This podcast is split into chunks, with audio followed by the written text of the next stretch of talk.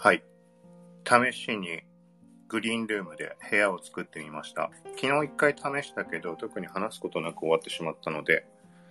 ちょっとテストも兼ねてっていう感じです。そもそも日本の人っているのかなっていう感じもあるけど、はい。この左上に今、聞くまとめって緑色で出てるけど、これはリンクが貼られてるってことかな？そんなことないか。この聞くまとめっていうのは一応、ポッドキャストの番組を持っているので、その名称を付けている感じです。Spotify 参加のアンカーっていうポッドキャストアプリで配信をしているんだけど、なんかここが Spotify つながりで、なんか番組の方にリンクが設置できるようになったりとか、そんなことあったら面白いのになというところです。はい。で、一応今誰も、まあ人いないんだけど、この今話しているこのライブ配信中のものが、音声データ記録されていて、で、後でメールで受信することも可能です。えーっと、ちょっとまあ、ポッドキャストの前回配信をしたところ向けにちょっともう話してしまうけど、はい。実際に試したらメールが届きました。配信終了時に。で、リンクをタップしてみると、MP4 動画形式になっていて、画面はおそらく何も映ってない。おそらくというか、まあ映ってなかったんだけど、不具合とかそういうことでなければ、まあ音声のみ、動画プレイヤーは表示されるけど、はい、っていう感じでした。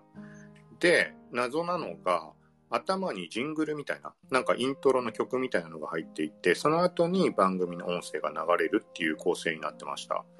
なので、まあ、細かいこと言うと、例えば、そのね、ジングル自体そのままアンカーで流してしまっていいものなのか？っていうのはちょっと疑問を感じます。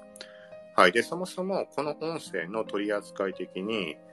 あの、アンカーでね、そんなポッドキャスト配信しちゃっていいものなのかっていうところの議論もあると思うんだけど、一応公式の記載としては、この録音したデータを使って、ポッドキャスト配信しましょうみたいな感じで、アンカーの案内も表示されています。逆に、ポッドキャストアプリ、アンカーのアプリの中にも一番上にこのグリーンルームの案内が出ていました。そう、なんか生の、なんて書いてあったかな。まあ、要はライブ配信をして、で、その上で、ポッドキャストも配信しましょう的な、そういうニュアンスになっていました。そう、だから、その、この音声のライブ配信の中に一緒にスピーカーとして参加した人、その人の声が入ってしまうってところは、まあ、クラブハウスとかそういうのもそうだけど、気にしなきゃいけないところだとは、まあ、最低限思います。例えば、今現状、えっ、と、まあ、ポッドキャストの収録用として使っているので、スピーカーとして参加してもらうことは OK だけど、その声もポッドキャスト側にあの入って公開しますよっていう、そういう断りとかは、なんだろうね、まあ最低限のマナー的なそういうところも含めて必要かなとは思います。ただ、一応 Spotify 側が歌っているところとしては、まあ、ポッドキャスト配信にも使ってくださいみたいな。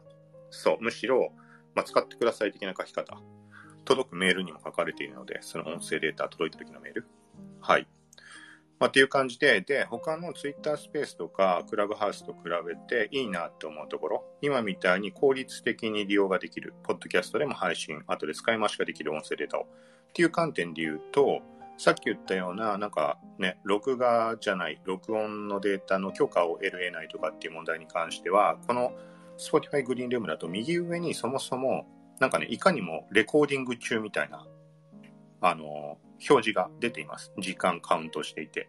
赤い丸がついているので、まあなんか録画とか録音中だなって、このアイコン見ると誰もがね、そういう意識になると思うんだけど、はい。で、プラスで時間のカウント、今4分、8秒、9秒みたいにカウントアップしていっています。そう。だから何もわからずに入ってきた人が例えばいたとして、さっき話したような細かいところを知らずに、そう。まあその場合もちょっとあれって思うと思うんだよね。スピーカーで参加しようっていう時に、なんかこれ録音されてるんだったら、なんか残されたくないな、みたいな意識が働くと思うので、そこでワンクッション引かれているっていうのは、配信者視点で考えるとメリットにはなるかもしれないです。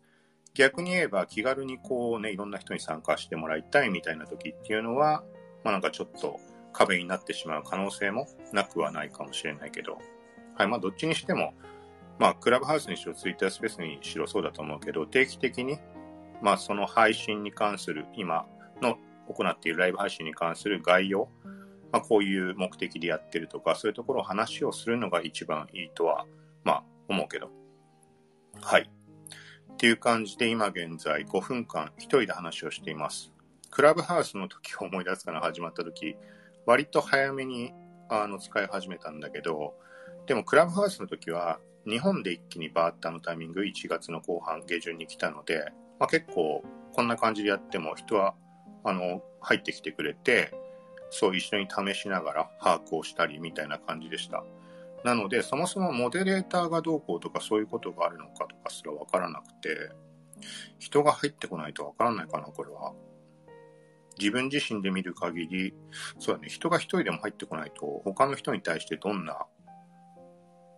ね、操作ができるのかとか、例えば、クラブハウスで言ったらモデレーター権限を渡すだとか、えっ、ー、と、まあ、ステージに引き上げるとか、そう、そういうのもわかんないので、まあ、誰もいないからどうにもなんないなっていう感じです。で、これも、ポッドキャスト側では触れたんだけど、この配信の部屋自体を Twitter とかにシェアはできるものの、iPhone で試した限りはタップすると、もう iOS のこのグリーンルームのアプリが起動する感じ、起動じゃないな。あの、アプリのダウンロード画面、App Store に移動してしまうので、この部屋に直接来てもらうっていうことができないです。はい。だからそういう意味合いでも、とっかかり、なんか、このサービス開始したばっかりってこともあるし、そもそも日本人がどれだけ使うのかっていうところもあったりするので、まあちょっとしばらく様子見かなっていう感じです。ただし、アーティスト関連が、この公式のグリーンルームアカウントを作って動き出すみたいなところは、少なからず想定しているらしいので、そのあたりは前回の配信とか、ブログの中で細かくま触れたんだけど、そこが、なんか叶ったらいいなって。まあ、要はバーチャルライブとかアーティストの、あとは音声のみでライブ配信しますよとかっていう時に Spotify のそのアーティストページと紐付ける感じで、例えばライブ配信開始しましたっていう通知が Spotify のアプリ上で届くとか、そそんな感じになるとすごい面白いんじゃないかなと。はい。まあそんなところは思っているところです。はい、ちょっと話してた、その前に話したことを忘れてしまったけど、はい。まあ、というところで、今回のは、この、まあ、どうせ、せっかくなので逆に人が入ってこなかったっていうところは、えっ、ー、と、ポッドキャスト配信するにあたっては、まあ、好都合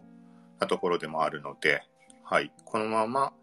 えっ、ー、と、停止をして、人が入ってこなければそのまま停止して、で、届いたメールの動画、そこからポッドキャスト配信をしてみようと思います。アンカーってパソコン版というか、ブラウザ版でアクセスをすると、動画をドロック、ドラッグドロップすると、音声のみ抽出されて、ポッドキャスト配信が可能になっています。そ、これはすごい便利なんだけど、まあ、ただ、このグリーンルームで、その音声データの送信というところで、なんで動画形式なのかっていうのはちょっと謎なんだけど、なんか、えっとまあ、俺の知らない何かがいろいろあるの、あるだけかもしれないけど、なんか音声データで良さそうなもんだけど、なって思うんだけど、はい。まあ、そこに対してアンカーでは一応動画から音声抽出機能もあるので、一応まあ、あの、そんな手間かけずに、音声配信の方にもつなげられるっていう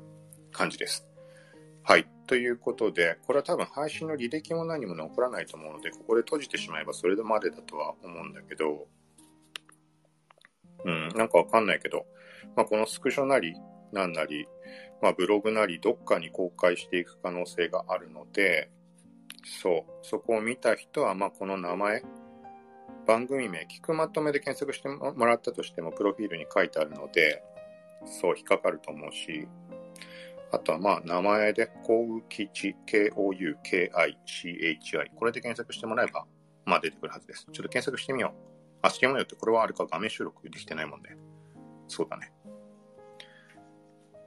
まああれか。スクショ撮っとけばいいか。一応今検索画面で、あれ出てこないな。聞くまとめで検索したらこの前出たのにな。じゃあ、高吉で。高吉で検索すればまあ出てきます。聞くまとめで出てきたのにね、なんだろうな。絵文字入れたからとかかな。さっきまで出てきてたのに。ダメだ。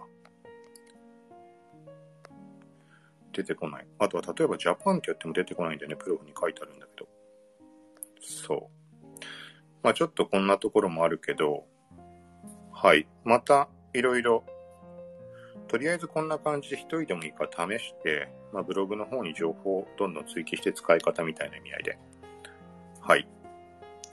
だから多分、そうそうそう、そう、話、そうだ、思い出した。そう、アーティストの公式グリーンルームアカウントとかができて、そのね、バーチャルライブ的な音声ライブみたいなことが始まったとしたら、多分日本人も使い始めるじゃん。日本のアーティストが参加したら。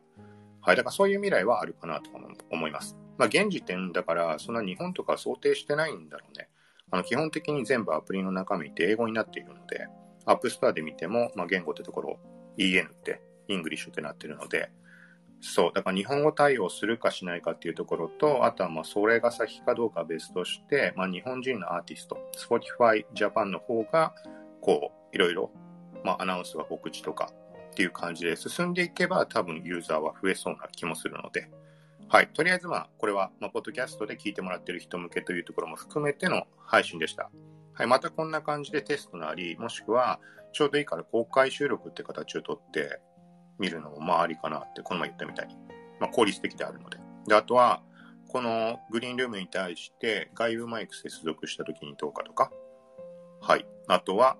まあいろいろ広がってしまうけど、6月25日発売のソニーの WF1000X Mark IV イヤホンも買ったので、あれが通話音質もいいっていう話だったので、はい。まあこのアプリ側の問題というか依存のところもあると思うので、なんとも言えないけど、まあそういうところも含めて、せっかくなのでそのイヤホン使って、ポッドキャスト配信、試したり、合わせてグリーンルーム内での収録、そして受け取った音声データからのポッドキャスト配信、いろんなパターン試してみようと思うので、はい。よかったら聞くまとめ、Apple Podcast とか Google Podcast とか Spotify で耳辺の聞くまとめで検索してもらうと出てくるので、はい。よかったらそちらからチェックしてみてください。はい。ということで、グリーンルーム、この部屋は一旦終了。まあ、閉じてみようと思います。さようなら。